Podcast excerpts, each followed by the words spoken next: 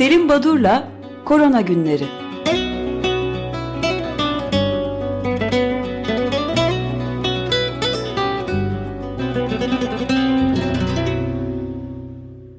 Günaydın Selim Badur, merhabalar. Günaydın efendim, günaydın, günaydın. Özdeş, günaydın Feryal, iyi haftalar hepinize.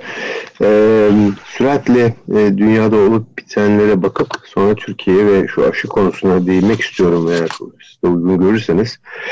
E, belirttiğiniz gibi 95 milyonu geçti olgu sayısı ve son 4 günün ortalaması 677 bin. Yani her gün listeye e, 650 ile 700 bin arası yeni olgu eklenmekte. Şimdi e, birazcık artık e, sıradanlaşıyor, e, kanıksandı bu koronavirüs konusu gibi geliyor bize ama sayılara baktığımız zaman olgu sayısında çok ciddi artışlar var. E, Amerika Birleşik Devletleri'nde hafta sonu ilk kez rekor ölümler oldu, 4000'i geçti. E, İngiltere ve Portekiz'de benzer bir durum var. Portekiz'de cumartesi günü 10.947 olgu ve 166 ölümle ilk kez bu kadar yüksek olgu ve e, yaşamını yitiren Portekizli sayısına erişildi. Brezilya'dan bir haber var. Bu çeşitli sitelerde de yer aldı. E, oldukça dramatik bir öykü. E, 14 Ocak Perşembe günü saat 13 civarında Brezilya'da Manaus, Amazonların bir kenti herhalde o bölgedeki. E, Instagram'da bir e, böyle mavi maskeli bir kadın doktorun feryadı, çığlığı lütfen e, elin kimin elinde oksijen varsa hastaneye getirsin. E, çok kötü durumdayız diye. Yani hastaneler oksijen e, ihtiyaçlarını bir çağrı yaparak toplumdan istiyorlar. E, bakanlıklar ya da yetkililer sağlayamadığı için. E, daha sonra anlaşıldı Doktor Talida Roşa isimli bir e, hekim e, kayınvalidesini hastaneye getirmişler. Oksijen yetersizliği kendisi hastane personeli ama oksijen tedarik edemiyor ve o kişiyi kaybediyor yakınını. Süratle yayılıyor bu video ve ülkede e, ciddi bir biraz infiale de yol açıyor. Ee, özellikle mesela Brezilya Sağlık Bakanı Eduardo Pazuello Kendisi e, Amazon bölgesinde Manaus'ta bir gerçek bir e, çöküntünün yaşandığını söylüyor. E, bakanın ifadesi ve e, ilaç ya da e, yataklardan vazgeçtik. Hani koridorlarda yatacağız da oksijen bulamıyoruz. Yani hastaneye gelene bir şey yapamıyoruz diyor. E, Brezilya Hava Kuvvetleri 6 büyük silindir içinde sıvı oksijen yaklaşık 9300 kilogram kadar e, Cuma günü e, Manaus'a ulaştırmış ama e, hala e, başkanları e, Bolsonaro'nun e, demeçleri ve e, söylevleri var. Bu da ülkede büyük bir e, rahatsızlık yaratmakta. Şimdi Brezilya deyince e, PAHO, e, bu e, Pan Amerikan e, Dünya Sağlık Örgütü'nün Pan Amerikan ya da Amerika kıtası e, e, muadili diyeyim bir kuruluş. Çok da iyi çalışan bir kuruluştu çünkü e, yıllardan beri örneğin PAHO bütün e, Güney Amerika ülkeleri için e, aşıları kendisi pazarlık edip alır. Böylece standart ve e, fazla miktarda alım yaptığı için de oldukça uygun fiyata alırlar. E, PAHO 14 ülke yerlilerinde yani e, Amazon'daki yerliler gibi yaklaşık 300 binden fazla olgu olduğunu bildirdi.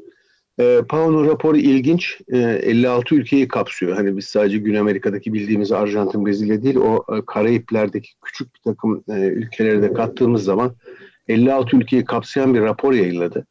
11 Aralık 14 Ocak arasında olgularda %28, ölümlerde %19 artış var. Ee, örneğin e, yine PAHO bölgesinde sağlık çalışanlar arasında e, bugüne dek 1 milyon 208 bin olgu ortaya çıkmış. 5780 sağlık çalışanı da yaşamını yitirmiş. Bunlar tabii çok ürkütücü rakamlar.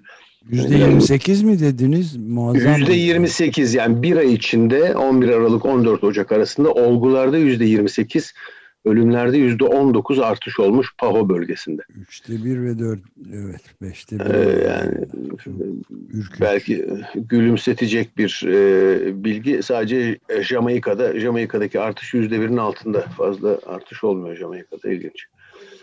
Şimdi, Bu arada e, Brezilya demiştiniz siz. Brezilya'da da hastaneye kaldırılan her 5 vakadan ikisinin öldüğü haberi yer almıştı hafta sonu şeyde. Evet. Ee, evet yani durum pek e, iç açıcı değil.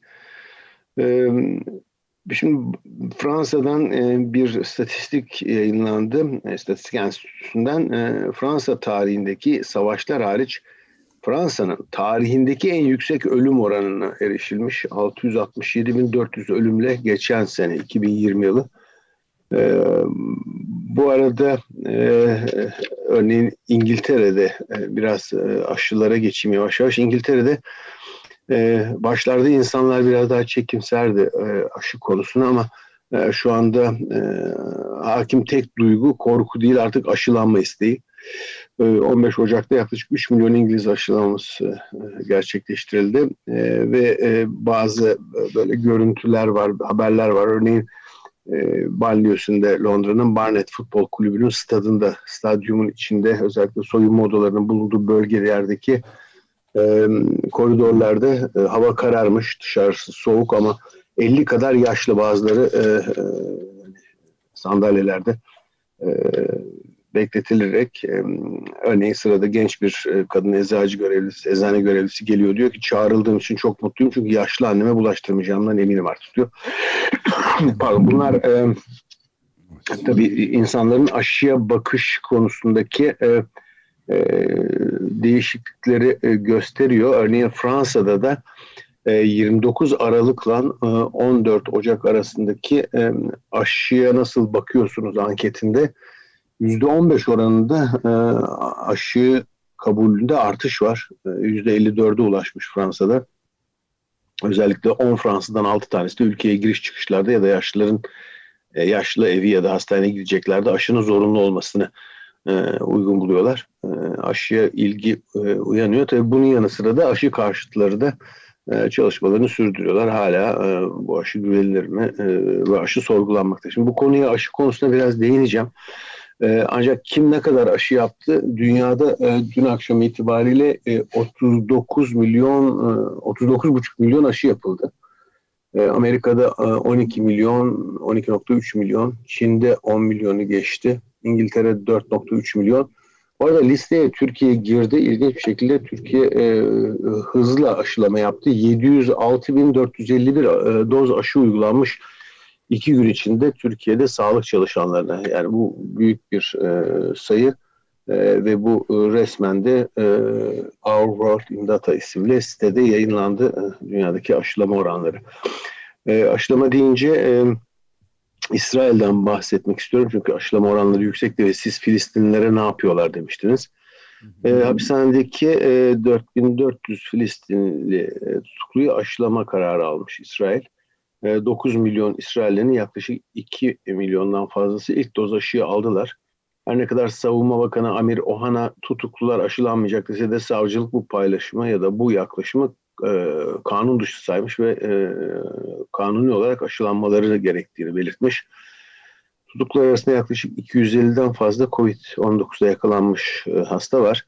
Ve Human Rights Watch kuruluşu da e, bu bir lütuf değil bir zorunluluktur diyor. E, aynı zamanda farklı yerlerde bulunan 4.8 milyon Filistinlilerin aşılanması için çağrı yaptı. Yani şu anda Filistinlilerin e, kamplardaki, Gazze'deki e, Filistinlileri değil belki ama en azından hapishanelerindeki e, Filistinlileri aşılamaya başlayacakları söyleniyor. Şimdi biraz aşılardan bahsetmek istiyorum. Aşılar deyince e, görmüşsünüzdür e, hafta sonuna girerken Norveç'te 23 kişi işte mRNA aşısı yapıldıktan sonra yaşamını yitirdiği bir haber yayıldı. Hani bunu da hani bu ölümlerin e, aşılanmayla mı ilgili yoksa e, tamamen e, başka nedenlere bağlı oldu? Bu bir soru işareti. Daha açıklanmadı bu bilgi e, çıkmadı. Ee, İsrail e, aşıladıkları bu yüksek oranda aşılama yapıldı İsrail'de işte 2.3-2.4 milyon kadar. E, yaklaşık 13 kadar yüz felci e, bildirdi. Meksika'da ise e, ama kol ağrısı, ateş yükselmesi falan da dahil 360 kadar yan etki. Şimdi bu e, yan etkiler e, konusu biraz e, e, abartılarak ya da e, yüksek sesle e, telaffuz ediliyor ve e, benim görebildiğim kadarıyla gerçek bir e, hani direkt firmalar değil ama e, hangi aşıyı kullanıyorsa bir ülke kullanmadığı aşıların aleyhine bir takım haberler e, yayıyor demeyeyim ama en azından kamuoyunda bu haberler yayılmakta. E, örneğin Türkiye'de e, inaktif aşı kullanılıyor ve sö- söylenen hep Brezil bu aşının Brezilya sonuçlarında e, etkilik yüzde 50 civarında. Bu çok düşük bir orandır ve çeşitli insanlar e, bu aşılar e, işte iyi değil, e, etkisi çok düşük inaktif aşının RNA'sına oranlandırıyorlar ama burada atlanan bir e, bir ayrıntı var gibi geliyor bana. Çünkü şimdi Brezilya'daki Sinovac aşısının sonuçlarına baktığınız zaman ağır hastalığı önleme açısından bu aşının etkililiği yüzde yüz. Yüzde 95-96'larda olan etkilik bu aşı için yüzde yüz idi. Orta şiddetli hastalık açısından etkilik yüzde 77. E, hafif hastalık açısından ise yüzde 49.7. İşte bunu yüzde 50 civarında bir ortalama diyorlar.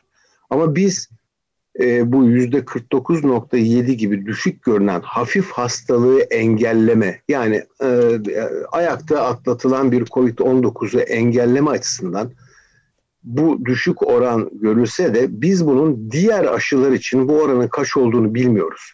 Çünkü diğer aşı çalışmalarında bu özelliğe değinilmedi.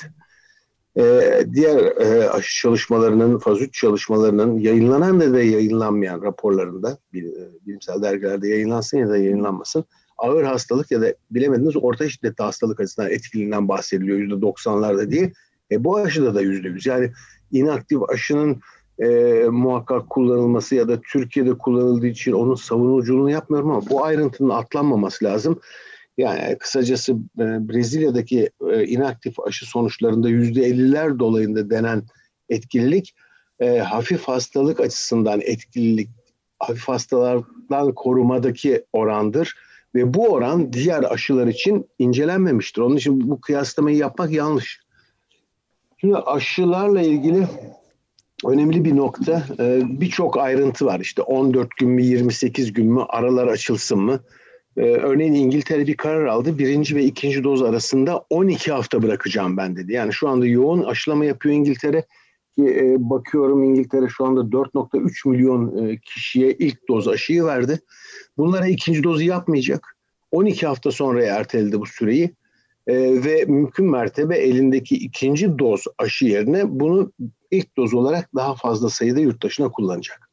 Şimdi mesela şöyle ilginç bir şey var. Peki 12 e, hafta arayla iki doz kullanmak herhangi bir faz çalışmasında irdelendi mi, incelendi mi, bakıldı mı? Böyle bir şey yok.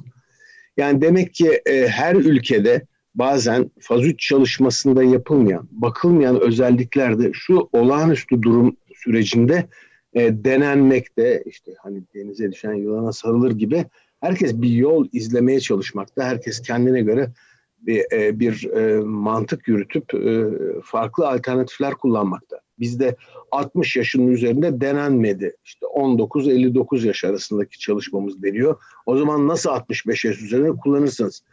Yani işte İngiltere'de 12 hafta arayla iki dozu kullanacak. Hiçbir yerde hiçbir böyle bir çalışma yapılmadı bile. En azından 65 yaş üzerine Brezilya'nın bulgularını biliyoruz. Bu tip çelişkiler ya da e, ayrıntıdaki bir takım farklılıklar hani e, çok olumsuzmuş gibi yansıtılıyor. Bunu böyle yapmamak lazım. Yani bu e, insanların kafasını karıştırmaktan başka hiçbir şey yaramayan bir takım gelişmeler. Yani 65 yaş üzerinde Türkiye'de çalışma yok. E peki o zaman 65 yaş üzerine aşılamayalım yani.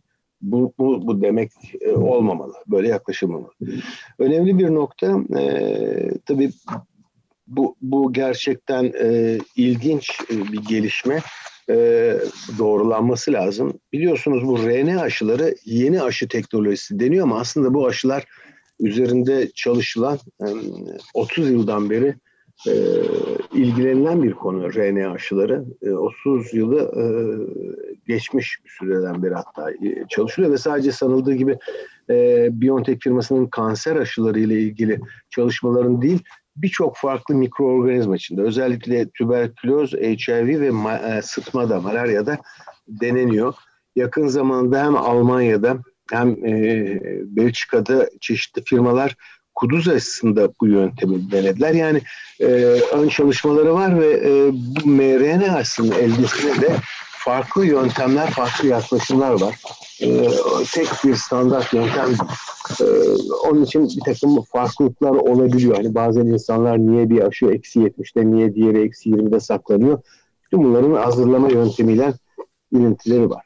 Şimdi önemli olan e, bir kere e, bu aşılar e, hastalıktan bizi koruyacak. Hedef ağır hastalıktan ve hastaneye yatış gerektirecek kadar ağır hastalıktan koruması.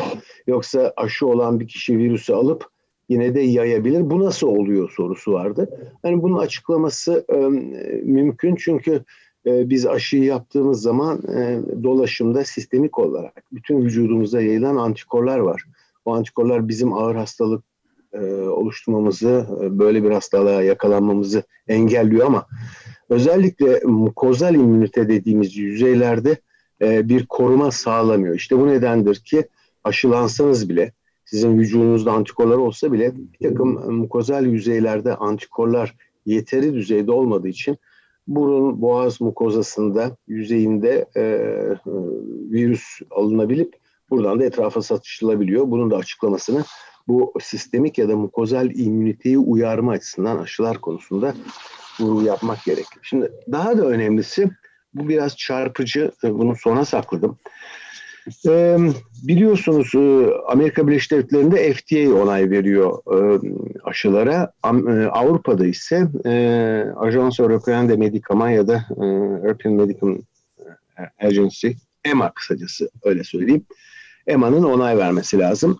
E, ve ilginçtir. E, EMA yani Avrupa'da e, bir aşının onayını ki RNA aşıları için verdiler onayı daha sonra vektör için. Bunlar Amerika'dan iki hafta sonra İngiltere'nin ülke bazındaki acil onayından üç hafta sonra onay verdi e, aşıların kullanımına. Şimdi neden gecikti EMA sorusu var. İlginç bir gelişme oldu. Dark Web diye bir e, web sitesinde bu EMA yetkililerinin e, mRNA aşısının onay için başvurusu yapıldıktan sonra e, yaklaşık e,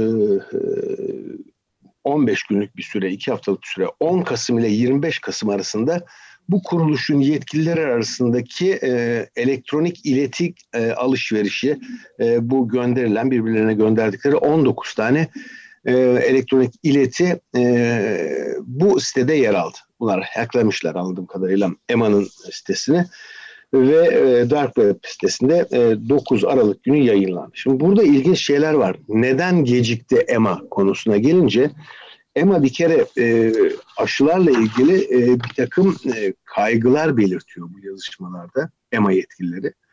E, özellikle bu mRNA aşısının e, faz çalışmalarında aldıkları sonuçlar ve oradaki ürünler ile piyasaya verilen yani kullanıma giren, topluma yayılan, satılan ilaçların, aşıların birbirleriyle çok örtüşmediğinden bahsediliyor. Bu arada bir parantez açayım. E, fark etmişsinizdir mRNA aşısının ya da duyulmuştur. E, Avrupa'daki e, ihtiyacı karşılamak için üretiminde bir aksaklık var ve bir hafta on gün kadar gecikecekmiş. E, söz verdikleri tarihte göndermeleri gereken aşılar. Evet. Bununla mı ilintili acaba? Şimdi ayrıntı şu çok e, e, çok fazla ayrıntıya girmeyeyim ama e, şurada e, şeytan ayrıntıda saklı derler. Şimdi e, kullanılan aşılarda e, klinik çalışmalar yapılırken faz 3 çalışmaları sırasında e, bütün halinde RNA molekülü en az %69 olması lazımmış ki böyle. Ama piyasaya verilen aşılarda bu oran %50'lere düşüyor. Peki e, bütünlüğü bozulmamış RNA olursa ne olur? Bir, aşının etkinliği azalır. İkincisi o bütünlüğü bozulmuş RNA artıkları ya da parçacıkları bir kirlilik yaratıyor aşının içinde. E, şimdi bu iki olumsuzluk nedeniyle e, aşı etkinliği faz 3 çalışmasında olandan biraz daha düşük mü olur sorusu bu EMA yetkililerinin onay verme sürecinde birbirlerine çok sert e, yazdıkları mailler ile tartışılmış. Bir kısmı ya bunu önemli değil bu kadar e, e, pratikte böyle bir olumsuzluğa yol açmaz. Bir an önce onay verelim diyor. Bir kısmı ise hayır olmaz öyle şey verilmez diyorlar. Şimdi bu e, tuhaf bir şey tabii e, bu konuda hatta bunun işte bir e, Rusofil e, ve Rus oyunu e, gibi yaklaşanlar oldu. E, böyle açıklayanlar oldu. Uzatmayayım. Bütün bu tartışmalar e, basına sızınca e, Fransız Belçika basınına e, dün akşam itibariyle EMA yetkilileri bizim bu hacklenen yazışmalarımız aslında manipüle edilip basına verildi diye bir açıklama yapmak ihtiyacı duydular. Yani e, her yerde bir e, aşı savaşı oldu ve e, hani deyim yerindeyse bel altından vurmalar başladı gibi e, geliyor e, bana. E, evet yani kü küresel ısınma konusunda da bu konuyu araştıran e, bilim insanlarının şeyleri hacklenmiş ve e-mailleri ve aynı şeyler o zaman da ortaya çıkmıştı. Çok net evet. olarak hatırlıyorum yıllar öncesinde. E, yani e, zaman herhalde e, yaşayıp göreceğiz diyoruz hep. Bu aşıları böyle eleştirmek, şurasına bir kut takıp orada da şu bulgu yoktu, şu çalışmada var mıydı ama Brezilya böyle dedi ama 60 yaş üzeri böyle miydi? Bütün bu ayrıntıları bırakıp elimize geçen bir aşıyı ile aşılanmaktan başka bir çaremiz yok şu anda. Peki ee, ben bir de şeyi sormak istiyorum. Bu e, geri şimdi sağlık çalışanlarında büyük bir e, oranda aşılanma başarısı olduğu gözüküyor Türkiye'de ama geri kalanı 3 partide 10 milyon doz demişti Bakan Koca. Bu devam edecek mi? Ee, yani umarım. umarım. Çünkü e, evet 700 e, bin kişi aşılandı. E, şimdiki sağlık kurumu çalışanlarından sonra yaşlı, engelli, koruma evleri gibi yerlerde kalan ve çalışanlar aşılanacak. Sonra 65 yaş üstü bireyler. ikinci aşamada hizmetin sürdürülmesi için öncelikli sektörler işte Adalet Bakanlığı, Zabıta, İçişleri Bakanlığı, Milli Savunma Bakanlığı'nda görev yapanlar, cezaevlerinde ya da eğitim sektöründe öğretim ve öğretmenler öğretim üyeleri bu e, dünyada e, ilk kez bu öğretmen ve öğretim üyelerinin öne çıkarttılar. Galiba bir tek Fransa yapıyordu. Gıda sektöründe çalışanlar. Gidiyor böyle ama e, liste çok güzel eksiksiz de bunlara dediğiniz gibi aşı yetecek mi? Hani sağlanabilecek mi? Bunu bilmiyoruz. Bunu zaman gösterecek. Bu konuda herhangi bir spekülasyon yapmak mümkün değil. Ee, galiba sürem doldu benim ama e, hani bilimsel çalışmalarla ilgili e, en azından bir örnek vermeme izin verin.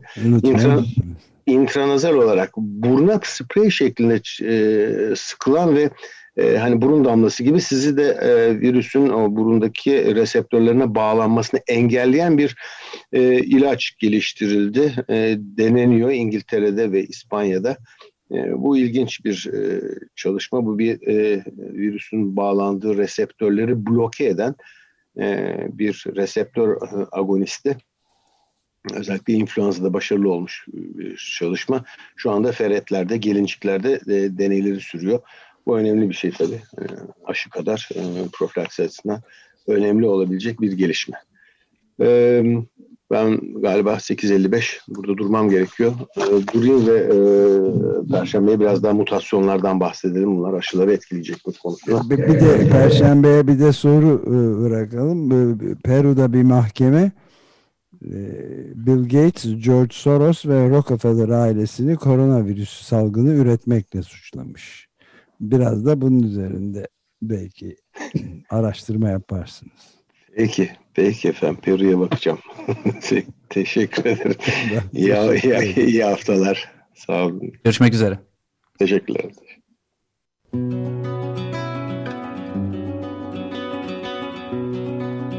Selim Badur'la Korona Günleri